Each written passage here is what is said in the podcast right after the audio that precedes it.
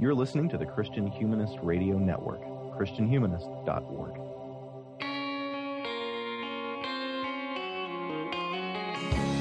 This is the Christian Humanist Podcast, a weekly discussion of theology, philosophy, literature, art, and other things that human beings do well. And now your hosts, David Grubbs, Nathan Gilmore, and Michial Farmer. So the same says, an elephant never forgets, standing in the concrete gate, so way inside and insane, they walked over the ocean.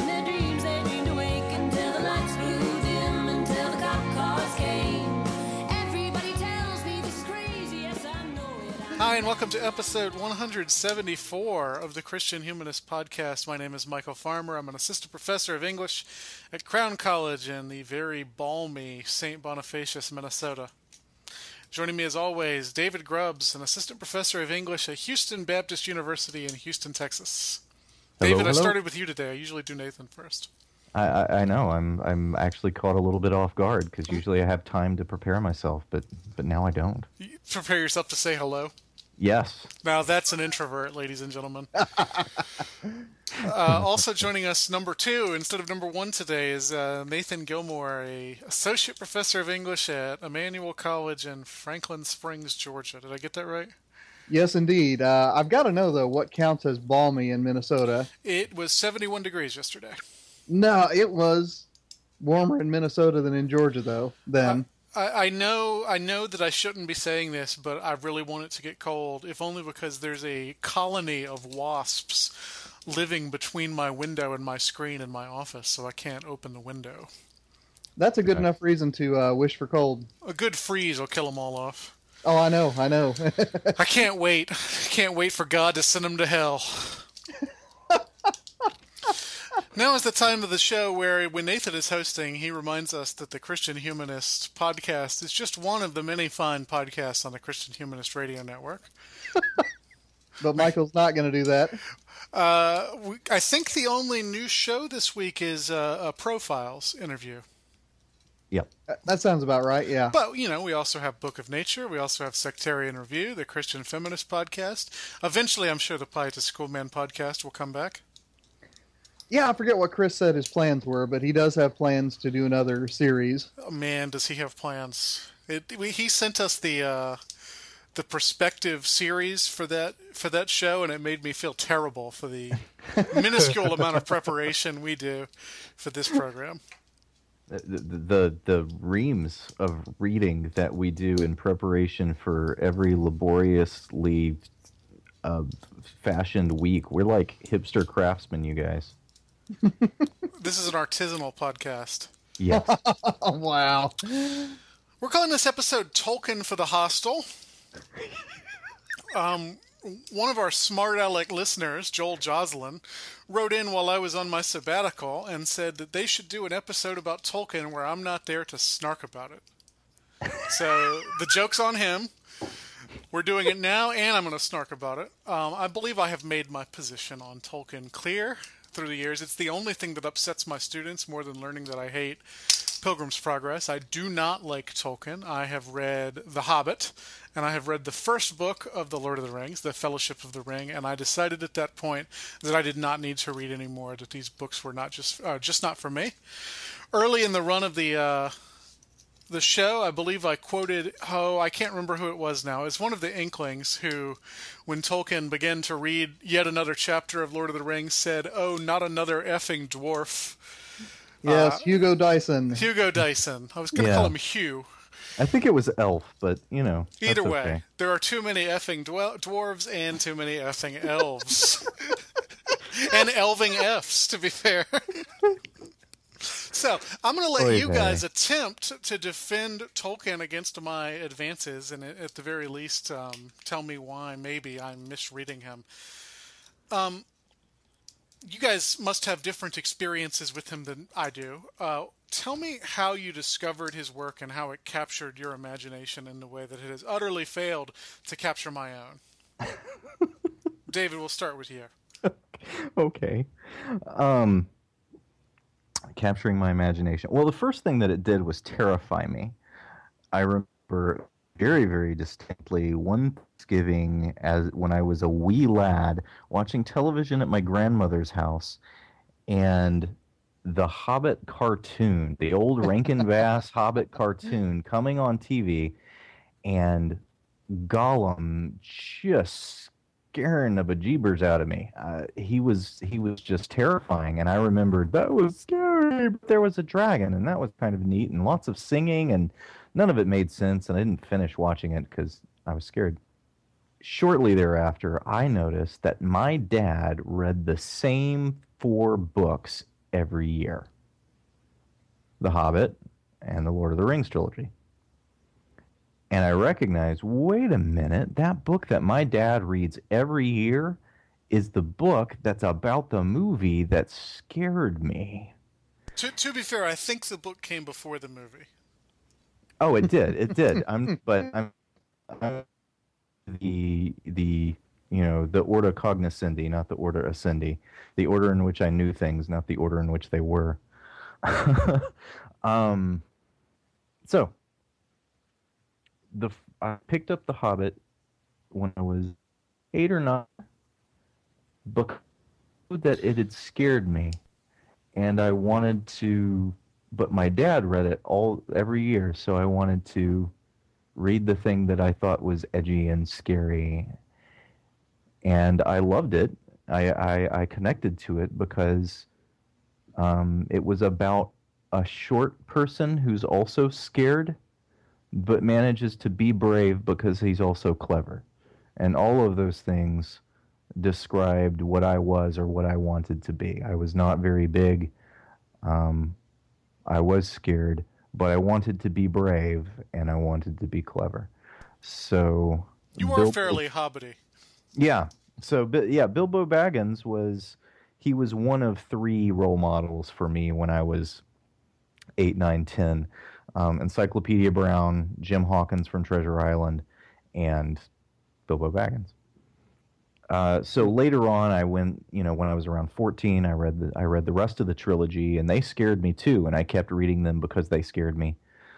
But yeah, that's my story of coming to Tolkien. So it's very much about these are the books with which I kind of came of age at particular points.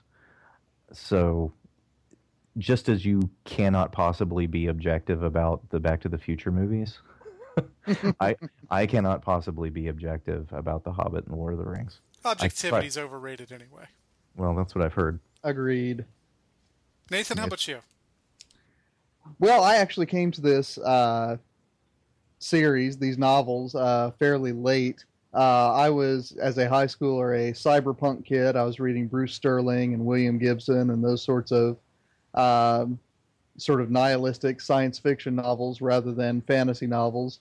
I might be the only person for whom this is true. I actually took a semester of Old English before I started reading the Lord of the Rings novels. And then it was only several years after that I read The Hobbit. And honestly, the reason that I read it was because, first of all, you know, medievalists at grad school were always talking about him, and I wanted to do something other than nod when they talked about it.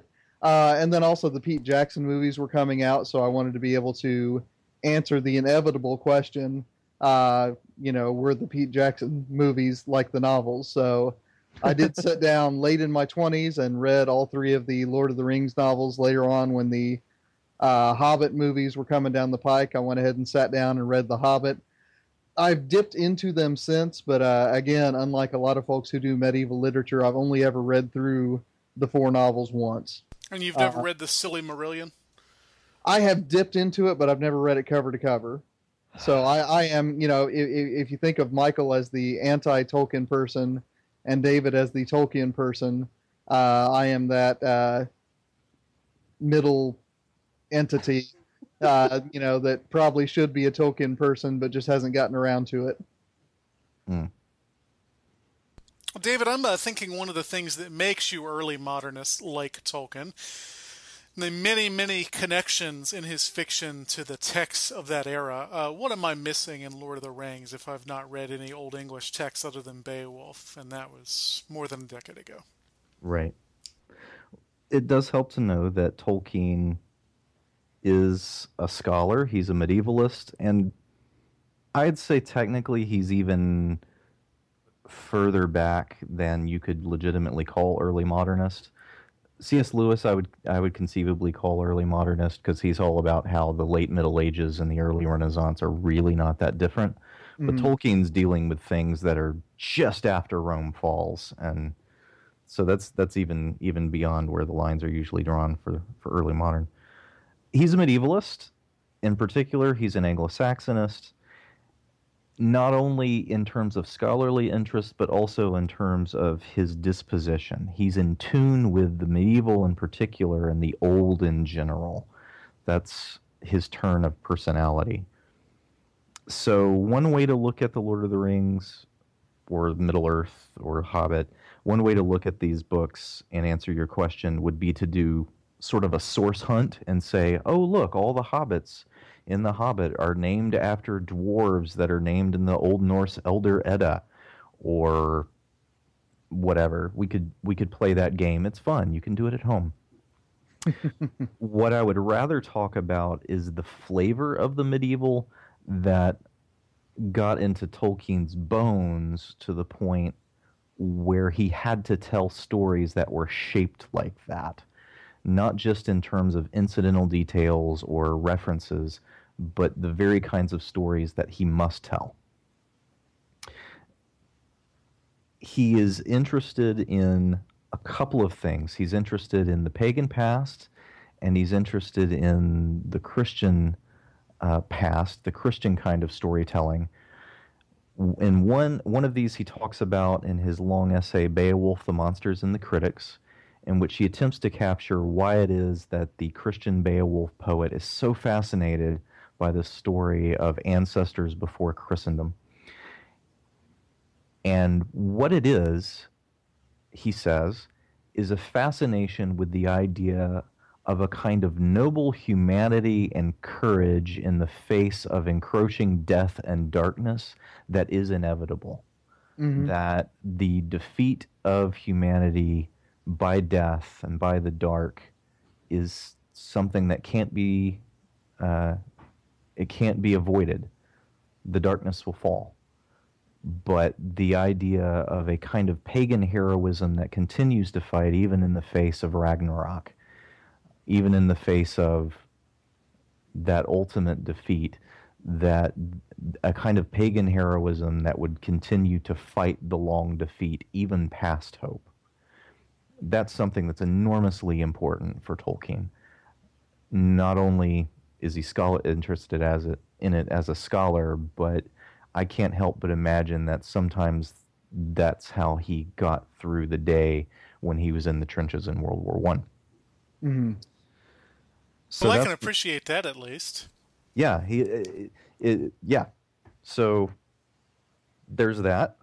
The other half of it you get in his essay on fairy stories, and that's the idea of a joy of a catastrophe that isn't a sudden unexpected turn to the awful, but the sudden unexpected turn of the awful to the good, a moment of unexpected grace and joy that just sort of comes out of nowhere. And I'll read just a little bit of that.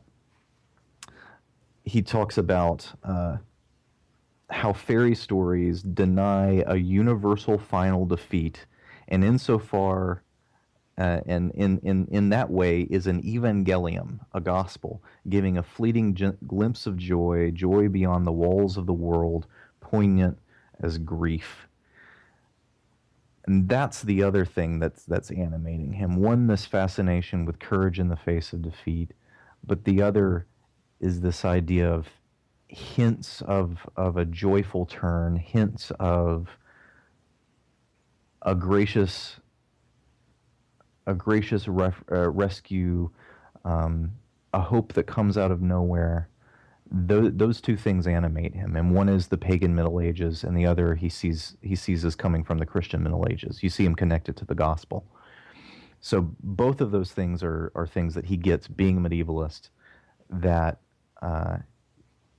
he then puts into his stories. Those are the moments that are important for him, and those are the moments that work best. When he's describing the last moments of fighting in a battle in which all hope seems to be lost, or when he's describing that moment where inevitable defeat turns and characters who had expected death receive life, those are the moments, I think, where he's strongest. Mm-hmm. Nathan? To that, I would add just a couple things. First of all, just to notice the differences among the different peoples of Middle-earth in this respect. One of the absences that's most notable in The Lord of the Rings is that you never see an elf graveyard, even though, I mean, you visit dwarf tombs and human tombs and all sorts of places of the dead. You still have the elves over there, and of course, you know, elves are involved in large battles where people die, but the setting, if you will, is a reminder that what elves do is they don't get buried, they go off across the sea. Mm. And of course, there are echoes there of pagan burial rituals, but there's also the sense that there is a land beyond the land that makes this truly a Middle Earth. Yeah.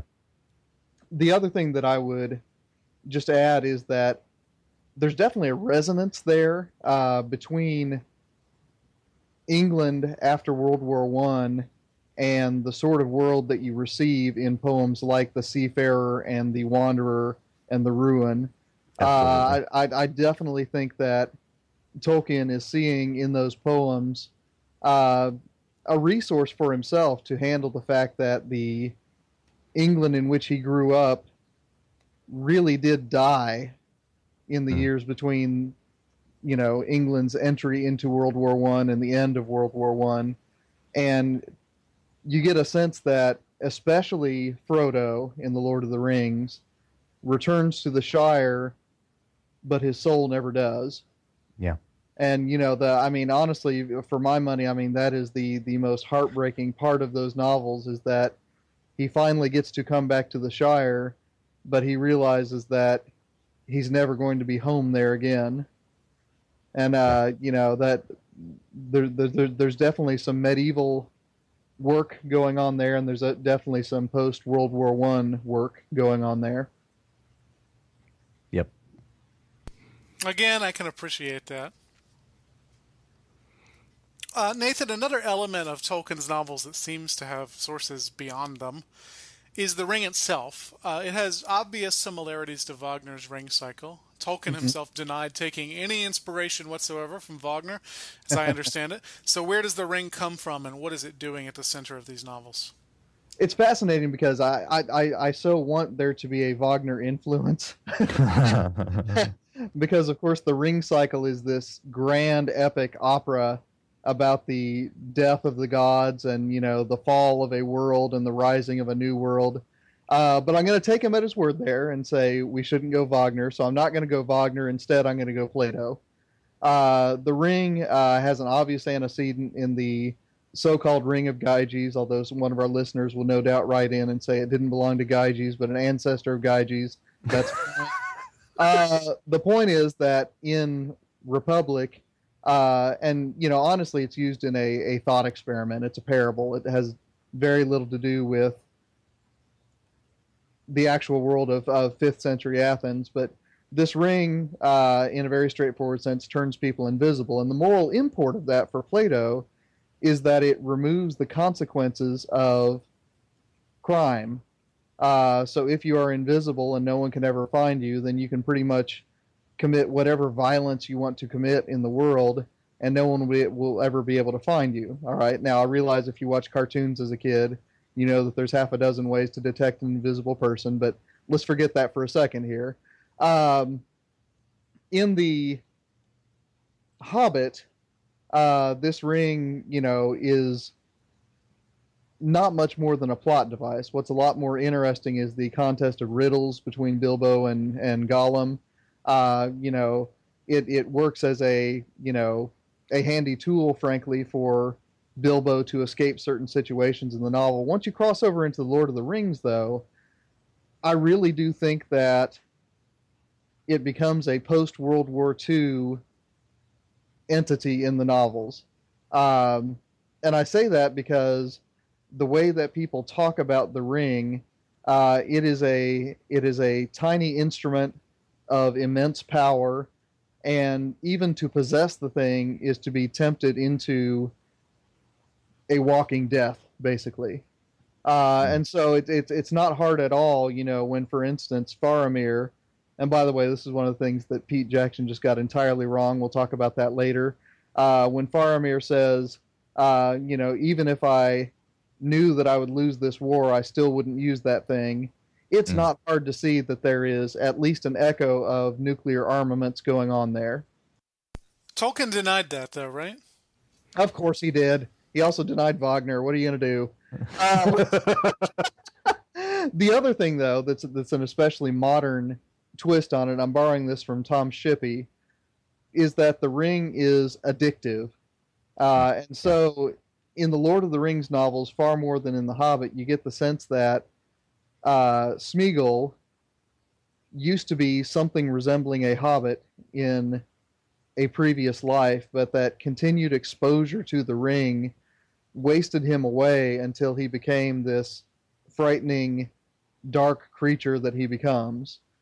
And so the ring has all kinds of valences going on, all kinds of influences that Tolkien denied, and that's fine, he can do that. But the ring, because it's such a focal point, it does, all kinds of jobs. I've probably forgotten 2 or 3 jobs that it does that David's going to tell you about now. Well, for one thing, it staves off aging. Yes. But it doesn't give you more life. Bilbo describes it as feeling like too little butter scraped over too much bread. That's kind of his expression for you. It doesn't give you more life. What it does is it gives you duration, and you become thinner as a result, in a certain sense. Answering the atomic bomb, that thing, he denied it. He denied seeing that connection first because some people were trying to turn it into a straight allegory. Oh, sure. And that was far too limiting for what he wanted to accomplish.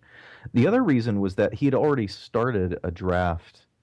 He'd started, even though The Lord of the Rings was not finished and published until after World War II, he was already substantially into drafting The Lord of the Rings during World War II. Mm-hmm. So when he decided that the ring was important and settled on many of those important facets of what the ring does and why it's important to this war and so forth, nobody got nuked yet. Mm-hmm. So, it's a simple historical point. However, he was a soldier in World War I, and nuclear bombs are not the only faceless, mechanistic war of mass destruction. Sure. Mm-hmm. So if you look at Tolkien and his letters, there still is a connection to nukes, but it's in that temptation to use...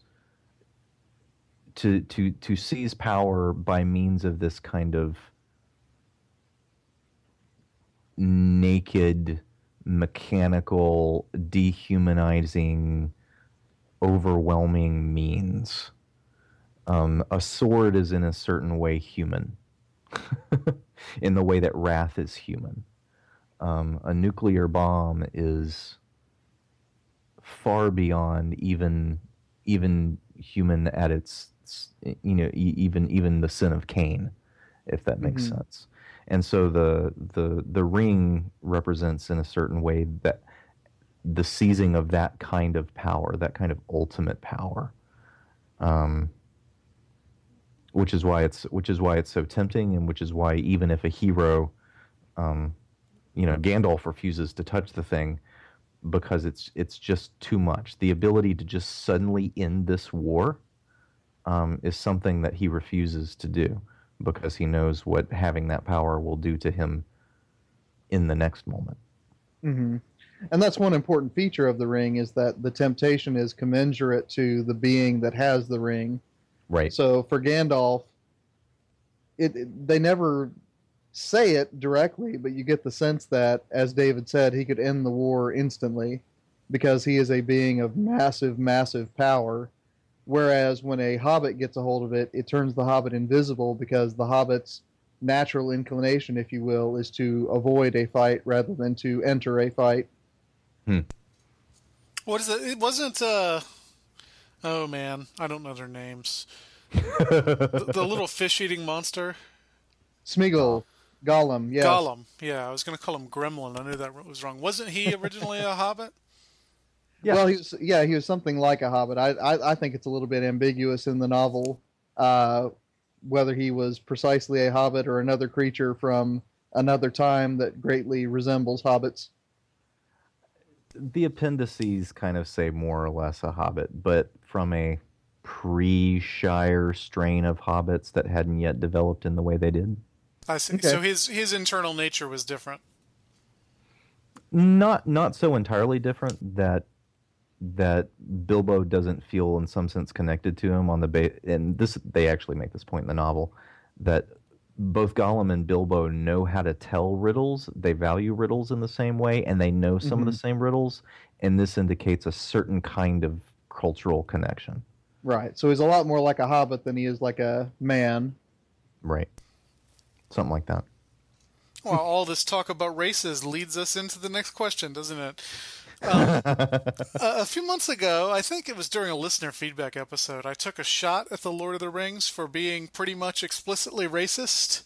The personality characteristics of its characters fall down pretty neatly in terms of their races, as far as I know. I could not get you to fight with me then, David. Fight with me now. Why is this book not just a fantasy version of Birth of the Nation? Oh, God. Well, for one thing, it doesn't want to put any one of these races in charge. For another thing, they aren't races.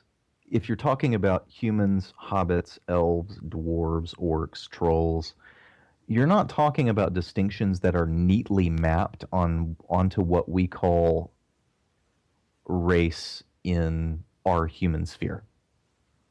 A dwarf is a genuinely different kind of thing than is a man. And both of those are genuinely different kinds of things than is an elf. So, those terms don't map quite so neatly onto each other. Now, the interesting thing is, and you would have to read the book that you won't even countenance reading, The Silmarillion, to get into this. But there are actually ethnic and cultural distinctions within the races of elves and the races of dwarves. As well as The Hobbit. The introduction to The Fellowship of the Ring walks you through basic ethnic and cultural distinctions among hobbits themselves. And there are also depictions of different human cultures in Middle-earth. The riders of the Riddermark are very different from the Dale men in The Hobbit, and both of those are very different from the men of Gondor, who are different yet again from the men of Bree, which is so near the Shire that it's practically a human Shire. So there's real ethnic and cultural distinctions within races, and even within individuals from the same culture, more or less. If you look at just our hobbits, Frodo is a very different kind of person from Samwise Gamgee, and both of those are very different from Meriadoc Brandybuck and Peregrine Took. You're making these names up, right? No, I'm not. Frodo is a young scholar bachelor who's interested in things academic. And, he likes a long walk outside, but he likes that long walk outside alone, and he's interested in the past, and he's interested in poetry. Samwise Gamgee is a gardener. He's very much aligned with that kind of life of labor and service to Frodo, who is an aristocrat. And so they've got a kind of not just a race thing, but also a class thing going on in their relationship. And then Meriadoc Brandybuck, also born into wealth the way Frodo was, but he's very different because he's a Brandybuck, and Brandybucks live on the borders of the Shire. They're almost like a colonial people. They're more like, you know, if you could imagine aristocrats from Australia versus aristocrats from, you know, the heart of England. There's a kind of we live on the borders, our life is a little wilder aspect to Merry, even though he comes from roughly the same class in terms of privilege and whatnot as Frodo Baggins. So there's difference even among individuals within the same race in broadly the same culture. One thing that is interesting is that there are differences that map onto what you might call different species, and some of it ties back to what Nathan said earlier about there are no elf graveyards. Elves relate to death in a meaningfully different way than humans do. And one of the things Tolkien's attempting to do when he talks about elves and their tendencies is he's attempting to represent what that would do, what deathlessness would do to a culture. In a similar kind of way, dwarves are mortal, but they're incredibly long-lived. And they also had a different creator from humans and elves. And the fact that they were created by an entity who's something like the Roman god Vulcan means that they have within their nature a desire to create, a desire to make things with their hands, with their imaginations, that is an overriding motif for their race, and it comes from their origin. So there are these overriding things that you're seeing. They're really there, but Tolkien isn't. It's not so much racism as it is to an account for to think through in cultural and individual terms what substantially different ways of being, what that would look like in terms of the way individual persons act and the way whole cultures develop, even down to their sins. The sins of elves are very different from the sins of men, and both of those are distinct from the sins of dwarves. They're tempted to do different things because of the way they inhabit the world and the way that life and death are different for them. And what about the orcs? The fact that the bad guys in this book are dark-skinned and ugly and barely human. That has more to do with elvish fairy lore than it does to do with Tolkien's ideas about black people. They're very much straightforwardly supposed to be fairy tale goblins. And he accounts for them in much the way that fairy tale goblins are accounted for. If elves are his good fairies, orcs are fairies gone bad. They're somewhere in the past they were elves, but the equivalent of Satan in Middle Earth's past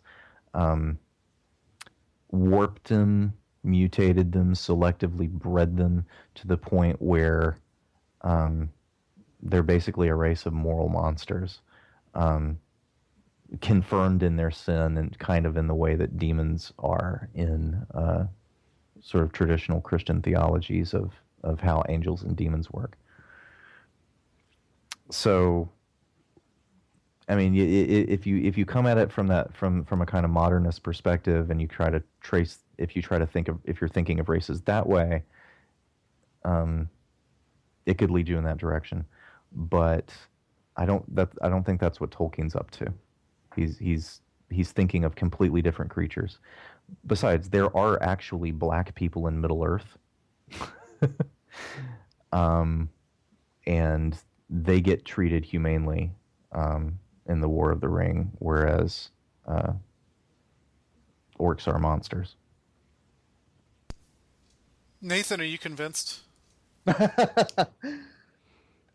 About the only thing I would add to what David said is that you also get a strong sense that, especially when you get to the middle of the three Lord of the Rings novels, with the origins of the Uruk-hai, you actually get to see one of these species coming into being, and you really get a strong connection. And, you know, David can tell you if it's ever spelled out in the Silmarillion or in other works, but in the novel, it's at the very least implied that it is Saruman, who is the same sort of being as Gandalf is, who is actually warping these beings into the monsters that they become.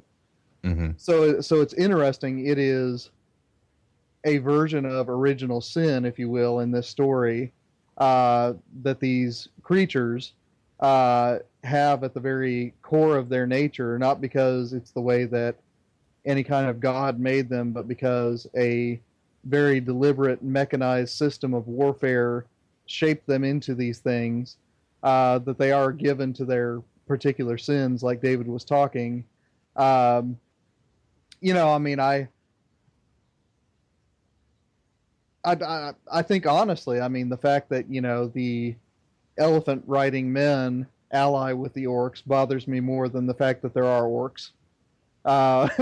You know, that was the part of the novel that, you know, troubled me more, is that they, you know, these people who, you know, seem to be modeled after Indians, you know, in a novel that, you know, Tolkien's writing towards the end of the British Empire, ally with the bad guys. I mean, that troubled me more than the trolls and the orcs and so on and so forth. Would you remember the bit when the man, when one of the peoples in the, one of those people with the humans that were in the service of Mordor, they die in this ambush, and Faramir sees them and talks about the dead soldier from the south. Do you remember that part? No, I don't. So go ahead and talk a bit about it. You have this scene in which the character Faramir, they've ambushed these human allies of Sauron, and Faramir stands over him, stands over this dead man, and imagines out loud what kinds of promises or threats must have driven this man from where he came, and what must he have been back at home, and would he have come here if he had been left the choice. So it's this humanizing moment of looking at the dead soldier and imagining, I wonder if he was a farmer, I wonder if he was a tailor, I wonder what he was back home, because there was a home that he came from. And it's the kind of thought that a man that was in World War I had. You know? I wonder, just talk to me, so I didn't prep this at all, but I wonder if the 21st century aversion to the species in Lord of the Rings has anything to do with the fact that we've had 30 years of Anne Rice novels and, you know, movies where werewolves and vampires and demons and other sorts of monsters are basically like us, but with fangs. Right. I wonder if that sort of imagination has made what Tolkien was doing with the orcs less palatable. Because I'm just thinking, of the Joss Whedon, Buffy verse, in which, vampires can be really quite good people. They just have, certain addictions that, you know, make them, a little bit dangerous to hang out with. But they're certainly not, the spawn of hell in the way that they would have been in earlier Nosferatu legends. Right. I think you might be onto something, but I haven't really dug into that too much. I haven't either. Like I said, it just now occurred to me when you were talking about that. Michael, I mean, have we convinced you, or are you still... I don't know. Is there anything more tedious than reading through old books and saying that's racist?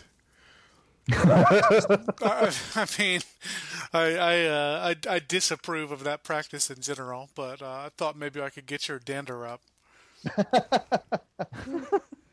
As I said, I read The Fellowship of the Ring and got so bored I never bothered getting The Two Towers. The part of Fellowship that killed any possible interest in Tolkien that I had, good and dead, was the seemingly endless scenes involving Tom Bombadil. What the hell, Nathan? First of all, I haven't done enough research to really know the sources behind Tom Bombadil, so I'll probably lateral to Grubbs for that part. Within the novel, though, Tom Bombadil emerges into the story when the hobbits have first set out from the Shire. They're in a dark woods. They have been attacked by a tree, which is a sign that your story is already going badly.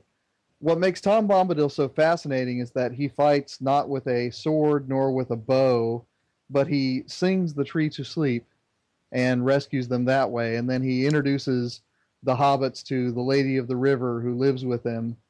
And when they disclose to him that, you know, they are carrying the most dangerous weapon that the world has ever known, he takes it and he puts it on and he says, it's not much. And he, you know, fiddles with it and he does a magic trick like you do with children, making it disappear. And I can't remember if it appears behind one of their ears, but it should have.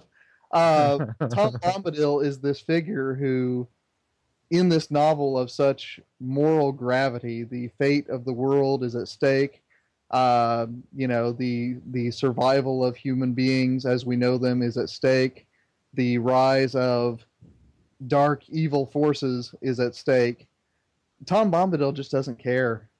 And for that reason, he is a figure who sits in the back of your consciousness as the novels get more and more grave, as they get more and more tense. All that time, you know that Tom Bombadil is sitting over there in his woods, almost entirely unconcerned. The scene, though, that I like the most is actually after Tom Bombadil has disappeared from the novel, never to reappear again. When they are at the Council of Elrond, someone makes a suggestion, couldn't we just give the ring to Tom Bombadil for safekeeping? And that is almost automatically dismissed with, oh, we shouldn't do that. He might misplace it. So, David, tell us a little bit about this figure. I know Tolkien, when he was pressed on it, tended not to want to talk too much about Tom Bombadil. He was embarrassed too. If I remember correctly, and I'm winging this answer, Tom Bombadil was a character that Tolkien had invented in some stories and poems that he had written for his children, mm-hmm. and he kind of worked it in to The Lord of the Rings. The in-universe explanation for Tom Bombadil is that he is not human. He's of the same category of beings that the wizards and Sauron are. It's a sort of semi-angelic, semi-divine sort of. He is in a very kind of straightforward way a spirit of the land. He talks about being the first who was there, and there are these particular, entities called Aenar, if you're, keeping score at home, who were in some way functionally part of the Creator making the world, so that when the world came into being, they had a particular affinity for those parts of the world that they helped make. And the world was made through song in The Silmarillion. So Tom Bombadil, romping through the woods, singing and controlling his little turf by means of song, is in some way him continuing to relate to the world in that kind of primal way. There's a connection to the Finnish epic, the Kalevala. There's a character named Wainamoinen who's supposed to be the first human ever, who roams through the empty landscape and sings the natural world into existence. He's sort of half Adam, half Orpheus in the way he is depicted. And Tom Bombadil is kind of a more folksy, silly, English madrigal version of that. Mm-hmm. Yeah, it's risky. A lot of Tom Bombadil loses a lot of people. There's a reason why Peter Jackson didn't include him in the movie. But the more I go back to Tom Bombadil, the more I love him, because he represents a kind of reckless disregard for what would be taken seriously in the modern world. That is one of the things I love about Tolkien. Mm-hmm. Tom Bombadil hears you. Tom Bombadil don't care. Well, or I mean, you can think of him as the Anabaptist of Middle Earth. When everyone's very convinced that you need to take up weapons or else the world's all going to be destroyed, he says, "I'm just not interested in that." Yeah. Well, he is the lord of his little realm, and he rules by singing, and that's kind of amazingly interesting. It's a really interesting idea, and some have suggested that this is Tolkien sort of imagining what a pre-fall Adam would have been like. I don't know. I'm hoping that Adam wouldn't have been that silly, but I don't know that. I don't know that Adam would have been capable of conceiving anything he did as silly or dignified, in kind of the same way that Tom can't. Would you say that Tom Bombadil is the Lord of the Sings? You might. That's actually nice. Nathan has accused me of not liking the Aeneid because I read it as a failed novel instead of an epic poem. Yeah. You suggested, or seemed to suggest in our pre-show chatter, that trying to read The Lord of the Rings as a realist novel is an equally grave error. Why is that, and what should I read it as instead? You can speak with more authority on realism than I can, so if I commit a foul, throw a flag and set me straight. But at least my understanding is that when you're talking about realism in terms of literature, you're talking not just about the attempt to write realistically in terms of your description or your dialogue or your psychology or whatever, but it comes with a particularly modernist view of what is real in the world. Typically. Of what's most important in the world, and of what kinds of stories are actually authentic representations of reality, usually sort of depressing ones. Have I any fouls yet? I you're painting with too broad a brush. We did an episode on realism probably 3 or 4 years ago. Right. Where basically, I think my position is there's no such thing as non-realist literature because every author believes he's portraying what's most important in realistic terms. Yes. Well, in that sense, Tolkien is doing realism, but he's not doing modernist realism because even though he lives then, that's not where his heart is. Or maybe more precisely and more accurately, he's a late Victorian living in the first half of the 20th century. He dies in the 70s, with a kind of longing for something that came before and a sincere belief that he's better suited for that thing that came before. I don't know that I want to actually say, yes, Tolkien's literally medieval. So in the terms that you just set, he is attempting to be realistic, but he doesn't believe in the kind of realism that is often, but not always, the subject of modernist realism in fiction. Well, he's not naturalistic, right? I mean, because what you described is very far away from James Joyce, who I would call a modernist, and also a realist in the sense that he's trying to get at the thought processes that are realistic. But you're right, Tolkien is neither of those two things. Yeah, he's simply not interested in it. And probably the closest thing that you could get to talking about Tolkien as a realist is in his essay on fairy stories, when he believes that the shape of the fairy story towards what he calls eucatastrophe, or that sudden unexpected turn towards hope, he regards that as something that is deeply true about reality because he sees it because that's the gospel. He's a Christian, and he thinks the gospel is the ultimate true story. So for him, realistic fiction is going to seek to capture that moment, to look for it, and to seek to capture what it feels like. So that's, in one sense, if you speak of him as realistic, that's the kind of realism he's talking about. The other thing is he's just not reading those kinds of – he's not reading books like that. He loved epics. He loved Scandinavian sagas, old Viking stuff. He loved William Morris and the pre-Raphaelite, attempts to write medieval-type stories long after the Middle Ages were over. He also liked historical fiction, and he liked popular adventure fiction. He liked John Buchan novels, which are basically not exactly Tom Clancy, more like Le Carre. It's like the Bourne movies, except in the 19-teens. Didn't he also read popular science fiction? Yeah, he read some. He liked a lot of what was in H.G. Wells, but he didn't like H.G. Wells' worldview.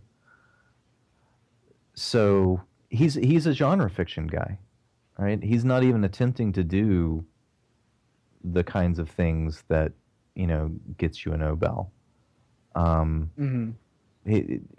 He's not interested in that particular modernist project. So if your aesthetics are attuned with that, The Lord of the Rings is going to leave you profoundly unsatisfied. But he's not even trying to swing at that pitch. Why did he write it as a novel then? Why didn't he write it as an epic poem? If what he's interested in is so thoroughly medieval. I'm glad you asked.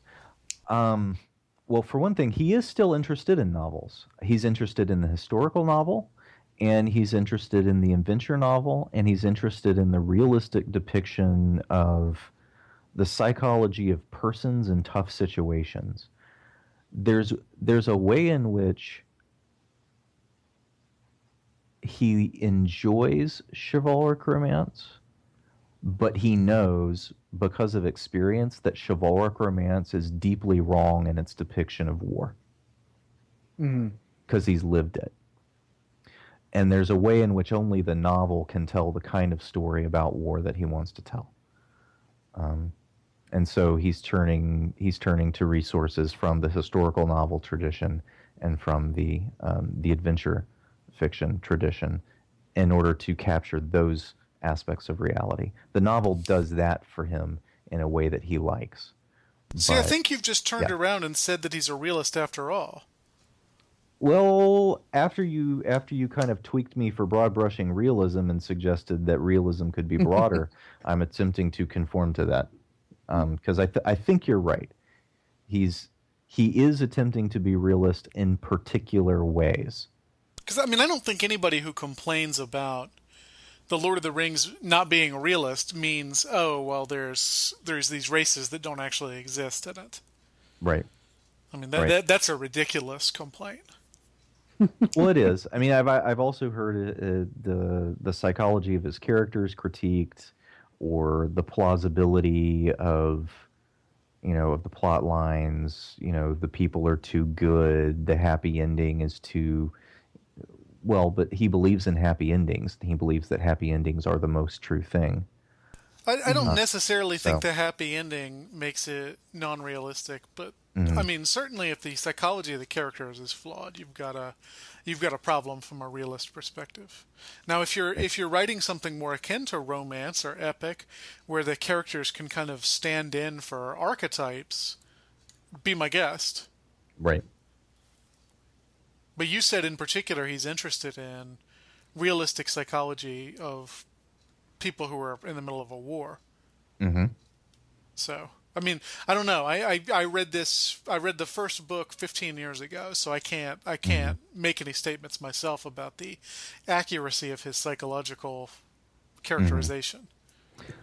Just got finished reading a book on the topic, and actually that's... we're going to be doing a profiles interview fairly soon about Lewis Tolkien and World War One. Those books never stop coming, do they?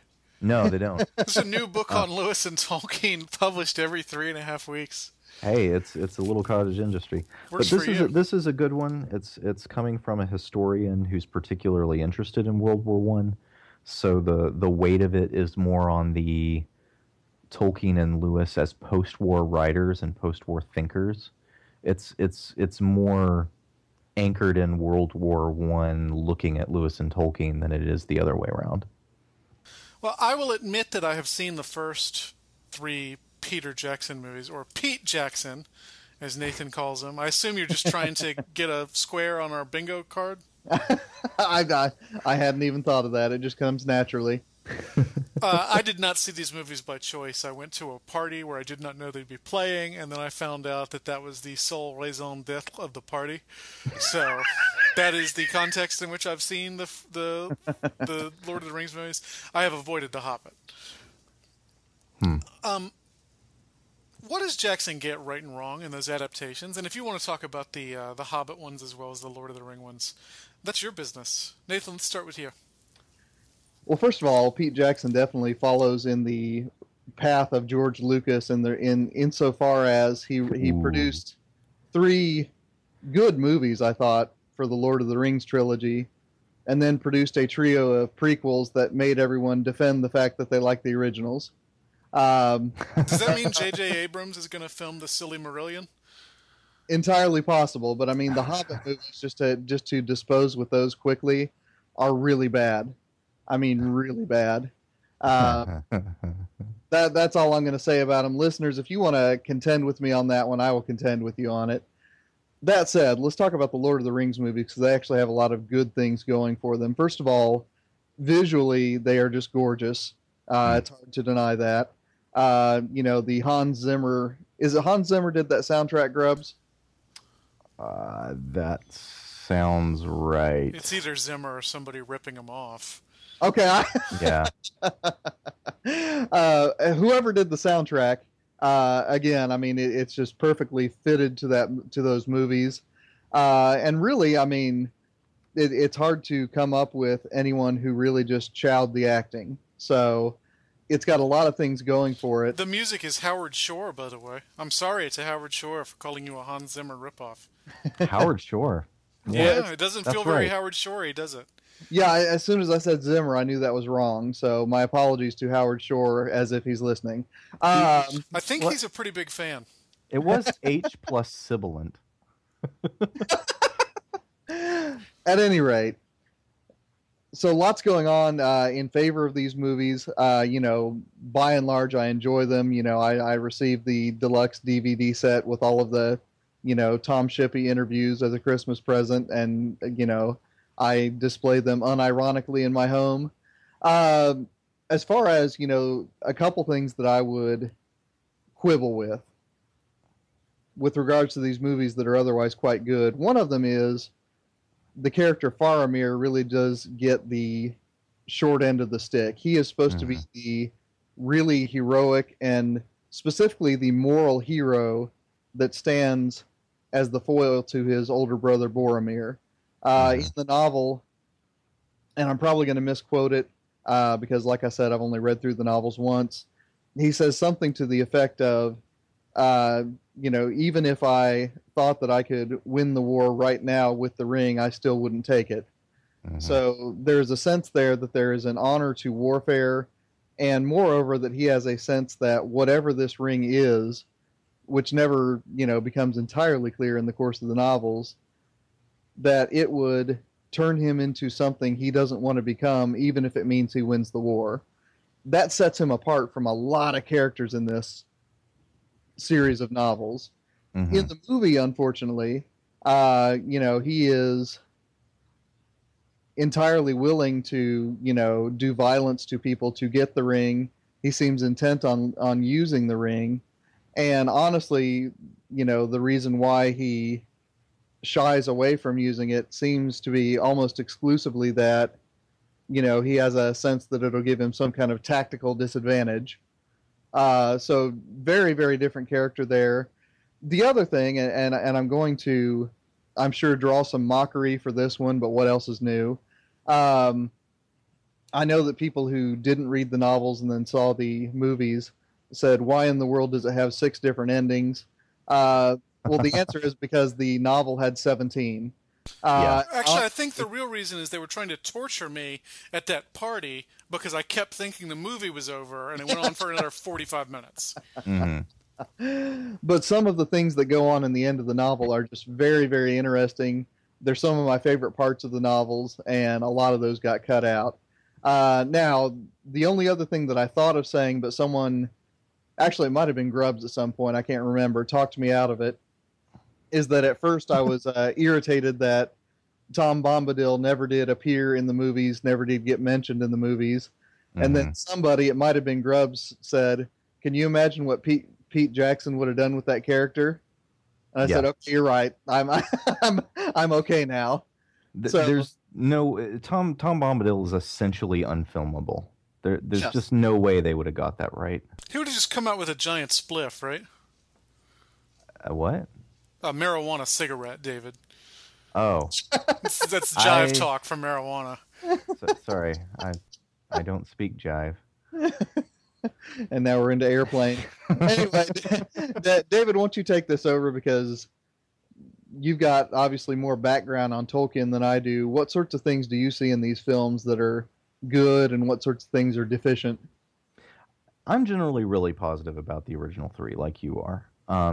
Things are left out, but given just the enormous size and scale of the Lord of the Rings, something had to get cut, you know.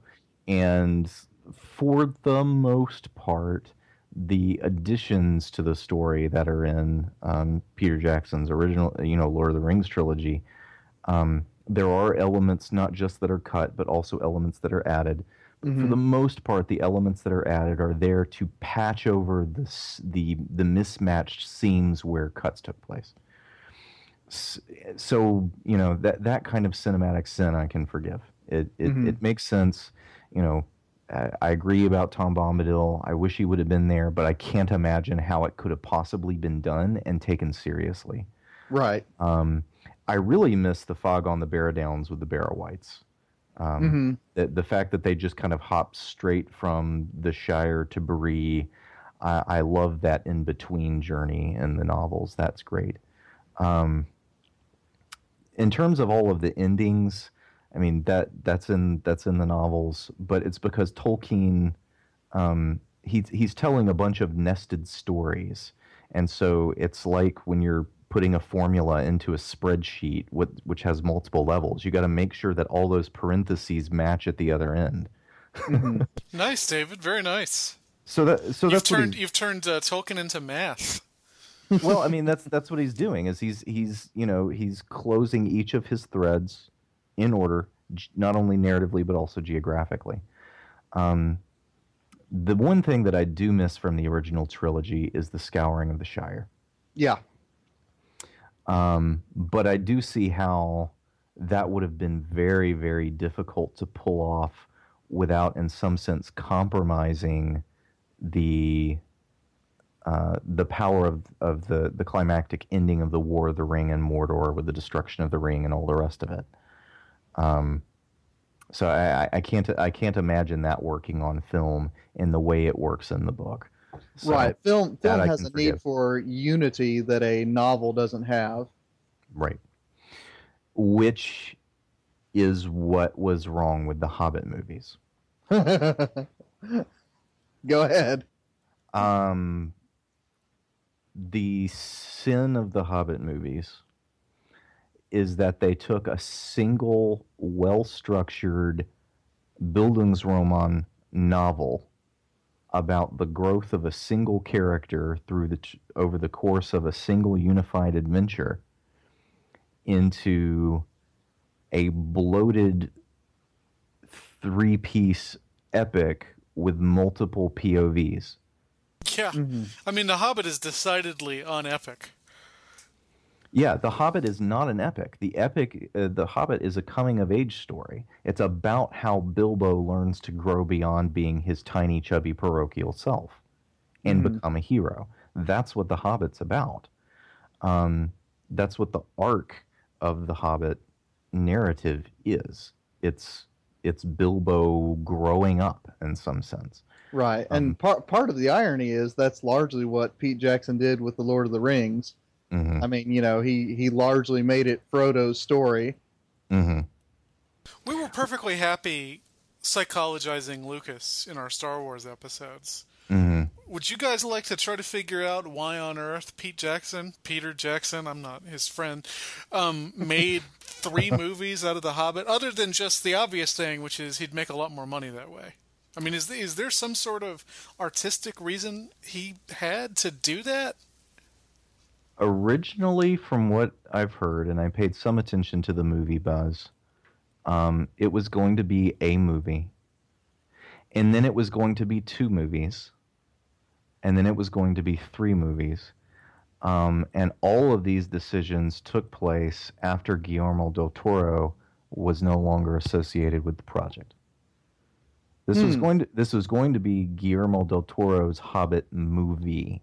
Yeah, I remember that. And Peter Jackson was on record as saying that he thought this was a great idea because it meant that Middle-earth would not be dominated by his cinematic vision.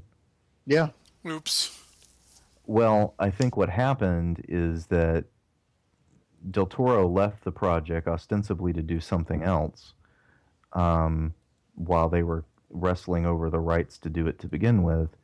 Then Peter Jackson became associated with it again, and I can only imagine that what happened is a lot of studio pressure. They wanted The Lord of the Rings all over again with all of its marketing possibilities, and if it's a one-off movie, you don't have the franchise, you don't have the multi-year event that The Lord of the Rings was. Mm-hmm. I think this had a lot to do with marketing. But the problem is, I mean, Peter Jackson has pretty much destroyed his legacy, right? He will now always be the guy who made 3 good movies and 3 terrible movies. Mm-hmm. He's George Lucas. That's what he is. He's a person.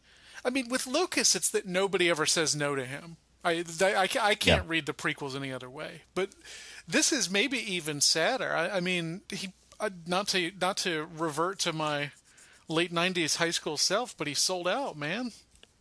Well, I mean, that I think is something. I think that's kind of what happened. I obviously I'm not an insider, but you know, from the stuff I read, it seemed that, you know, just for financial and marketing reasons, they wanted 3. Not 1, not 2. They wanted 3. And so everything just got bigger and bigger and bigger and bigger. With the result that there's an explicit love story and a story that had no explicit love story. You get to see Fat Legolas. Just profound goofiness, with the result that almost everything in the Hobbit movie looks physically bigger than everything in The Lord of the Rings, when you read them, they're precisely different. Right. The Hobbit feels smaller. Mm-hmm. You know, even the Battle of 5 Armies at the end is not actually anything approaching the scale of, you know, the major battles in The Lord of the Rings. But it all had to feel bigger because it had to be the same kind of big epic event again. Mm-hmm. The Hobbit isn't, and what they lost was the soul of the Hobbit.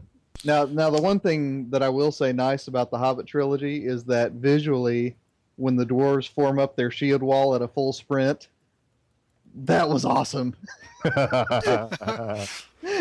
liked the dwarves visually. I liked the way they made them distinct. I really liked the way that they brought that out, because the only thing that Tolkien does towards it is to give a couple of them a personality, and then he color codes their hoods. Yeah. It's like the Teenage Mutant Ninja Turtles. Yeah, basically. Except if there were 13 of them, but you still only had 4 personalities. Right. So, you know, I really appreciated that. I love Martin Freeman in that role, but I love Martin Freeman, but oh man. The thing that makes it saddest is the wasted potential. It's not like it's a movie that sucked, but it had nothing going for it anyway. Mm-hmm. Anyway, it's just sad. Let's talk about something else. Is it worse than the Zemeckis Beowulf? No. No. it's just, there's just more of it. Although I will say that, I mean, I am more sad than angry about Zemeckis' Beowulf 2, because the concept of that movie was so cool that if they had executed it, it would have been really interesting. Oh, but no, you know, Zemeckis is another guy. I don't think he wasted his legacy, because none of his bad movies are high profile enough. Mm-hmm. You know, but at a certain point, he decided he didn't want to work with human beings anymore and just do CGI, and it was you know, the end of his productive career, at least in his ability to produce a movie I want to see. Yeah. Mm-hmm. Well, I'm not as sad about Zemeckis' Beowulf, because I don't think Zemeckis loves Beowulf as much as Peter Jackson loves Tolkien. Right, yeah. You get the sense that those first three movies are a labor of love for him. And I'm really sad for him about the Hobbit movies, because I can't help but think that, you know, if we got him about 5 drinks in and he started to be really sad and honest, that he kind of feels this way too. Anyway, you know, the things I remember from those movies is how long the third one is, and also how incredibly crappy the Balrog looks in the second one. Like how quickly the CGI aged. Because I must have seen it in 2004, but already it looked like the shark from Jaws 19. Aww. I don't know. The beauty of the original trilogy is how much of it is actual physical and in the camera. Yeah. Mm-hmm. And, you know, anyway. Like the tricks they used to make Elijah Wood look so much shorter than Ian McKellen. Right. Mm-hmm. Yeah. And then also the fact that a barrel doesn't bounce to hit 17 goblins. There's that too. So. I don't know what you're talking about. There is an action sequence in, I believe, the middle Hobbit movie that, even if you're watching it as slapstick, it becomes sort of meta slapstick and terrible in its own way. Yeah. Yeah. Well, and you talk about the super long third movie, Michael. It's super long because Peter Jackson loves it. Yeah, I get that. He can't bring himself to cut. And I get that fans of the movie buy the editions with an extra hour a piece, and I get that. Yes. I can't imagine anybody enjoying the Hobbit movies from anything I've heard about them. No. But I did not bother going to see them. And I was invited every year. Our honors program went out every year to see them. And every year I said, oh, I think I have something else going on that night. Wise decision. You made a decision about that night's opportunity. I did, yeah. And to wash my hair. Well, I want to close with you guys making your best pitches to me or to anyone to read Tolkien. At its core, what keeps bringing you back to his work, and where should the hostile begin reading it? What keeps me coming back is, well, one, these books mean something to me in ways that I've already talked about. So repeated reading never takes that away. I still, you know, kind of remember being 8 and being 14, and, you know, so the books remain important. But among the things that bring me back is the fact that Tolkien genuinely believes in beauty and goodness, and unironically, he believes in courage. Mm-hmm. And his ability to get that on the page where you feel it is something that keeps me coming back. I love his ability to be so unironic, so sincere, so earnest, and just lovely in the way he thinks about goodness and beauty and courage. That keeps me coming back. So things to read if you're hostile to Tolkien or deeply suspicious of him or whatever. I would actually recommend reading a book about Tolkien, a nonfiction piece by Tolkien before attempting The Lord of the Rings with a positive perspective. This is an upcoming Profiles interview, but I still recommend it. A Hobbit, A Wardrobe, and A Great War by Joseph, I think it's LeConte, talking about Tolkien and C.S. Lewis's experiences in World War I.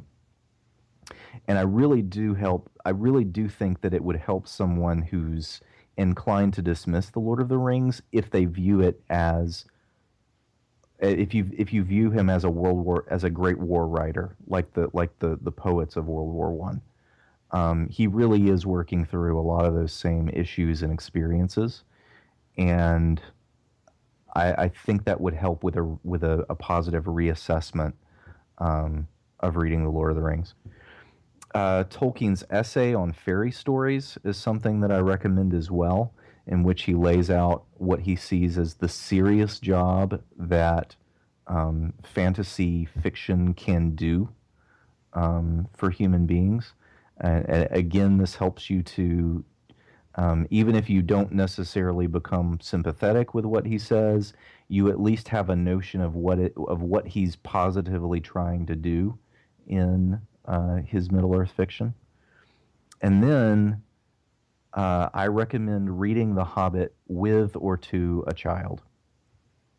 That's who The Hobbit is for. The Hobbit was told as stories to his children. And I think you need to have something childlike in your perspective when you approach it. Reading it to a child really helps. I read it to my much younger sister and brother when they were little, and I loved the books even more after doing that because of being able to see them experience it as very young kids. My sister Pamela called it the Bilbo the Hobbit book, and you know, she would knock on my bedroom door when I was, you know, living at home and, you know, in college. She would knock on my door, and when she's like 4, and ask me to read her from the Bilbo the Hobbit book. And those are precious memories to me, and I think that would help too. Nathan? Well, first the pitch. I think that one of the interesting things that happens intellectually in Europe and America after World War I is that you get a post-Enlightenment reappropriation of ancient and medieval ideas, even beyond the sort of philological recovery of the manuscripts. And of course, you know, when I say that, you know, I'm thinking of figures like Martin Heidegger. I'm thinking of figures like, although he was pre-World War I, Friedrich Nietzsche still fits that mold. These are people who, after the Enlightenment, are looking back beyond the Enlightenment itself, but even back before Christianity, and appropriating them in ways that honestly they would have been unintelligible in the 2nd century BC. What I find fascinating about Tolkien is that he is doing the same thing, but doing so from a distinctively Roman Catholic perspective. And I think that he is a precursor, honestly, to a lot of the intellectual projects that interest the three of us. Now, if you don't much like the three of us, then I guess that's not much of a pitch, but I think that Tolkien is interested in being a medieval and a classical thinker in a post-Christian moment for the sake of Christian thinking in the same way that we are. And honestly, I'm a Tolkien person, as I said before, the way that David Grubbs is a Tolkien person, I still appreciate his place in our own genealogy. As far as where to begin with his work, like I said, I my own history with it is so out of whack that I have a hard time saying, you know, I read Lord of the Rings before I read The Hobbit. I took 2 semesters of Old English before I read Lord of the Rings. I'm all messed up in that respect. That said, first of all, I'll second, you know, David's notion that, you know, you need to read The Hobbit as a children's book and appreciate it in that framework, because that's really where it does most of its work literarily. Beyond that, I would say that digging into The Lord of the Rings with an eye for the different ways that it creates characters from the ways that other modern novels do is one source of great delight. You've got to remember that this is not a medieval book. This is a novel that is coming into the world that, you know, Faulkner and Hemingway and Steinbeck are writing into, and it's doing things that are so gloriously different that if you put them into conversation with each other, it's just a whole lot of fun. So, Michael, why don't you take us home? Well, I can't answer that question. But I hope this has proved elucidating for listeners. I hope it confirmed your prejudices. I'm probably still not going to read Tolkien. I've got enough other stuff to read. David, what are we doing next week? Next week, we're going to look at an essay by Dorothy Sayers, The Lost Tools of Learning, which apparently inspires a lot of homeschoolers. So that'll be fun. Oh, it does indeed. All right. Well, until then, the Christian Humanist Podcast is a production of the Christian Humanist Radio Network. Kristen Filippic is our press agent. Amberly Copeland is our intern. Until next week, this is Michial Farmer for Nathan Gilmore and David Grubbs saying, let your sins be strong, let your faith be stronger.